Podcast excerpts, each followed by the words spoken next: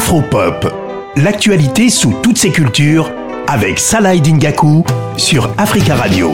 Entre la musique et la mode, il n'y a qu'un pas, peut-être peut-être même moins. Et ce n'est pas Pharrell Williams qui, euh, qui va vous dire le contraire. Le musicien, le producteur, mais aussi styliste américain a été nommé euh, il y a quelques jours pour euh, succéder à Virgil Abloh à la tête de la direction artistique des collections hommes de, de Louis Vuitton.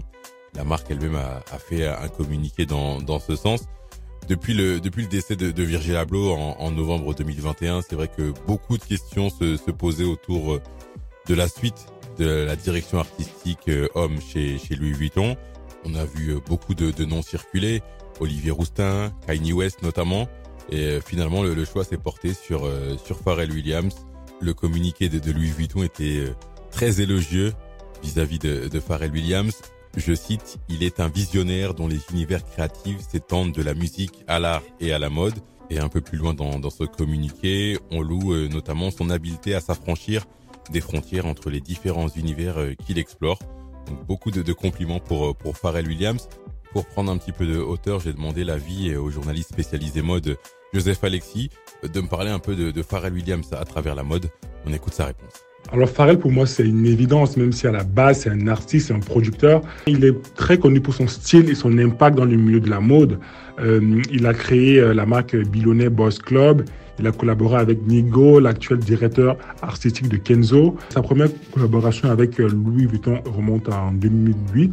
Ils ont créé une collection de capsules euh, de bijoux et de lunettes. Il a collaboré avec Chanel en 2017. Il a travaillé avec Adidas ou encore Vivienne Westwood.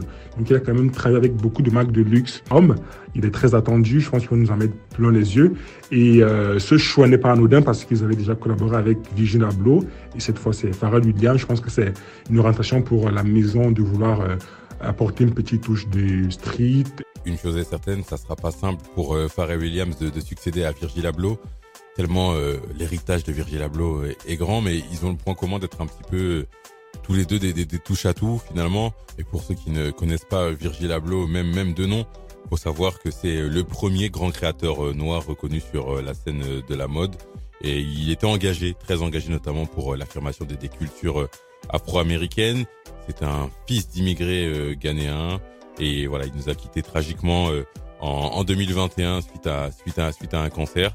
Il a influencé énormément de, de monde et peut-être que, que Pharrell Williams justement à travers euh, ses, euh, ses collections va peut-être lui, lui, rendre hommage. En tout cas, ils ont des des univers communs, notamment euh, le skate, le monde de l'art et, et, la musique. Donc, il faudra voir comment Pharrell Williams va, va s'en sortir.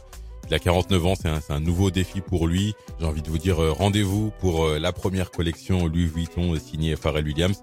Ça sera au mois de juin avec euh, la Fashion Week Homme. Ça se passera bien sûr du côté de, de Paris. Donc on verra comment Pharrell Williams va, va s'en sortir. On va se quitter en musique avec le titre Happy que vous connaissez forcément de Pharrell Williams. Un titre qui cumule plus d'un milliard de vues sur YouTube. C'est la fin de votre chronique Afropop. Passez une très belle journée sur Africa Radio.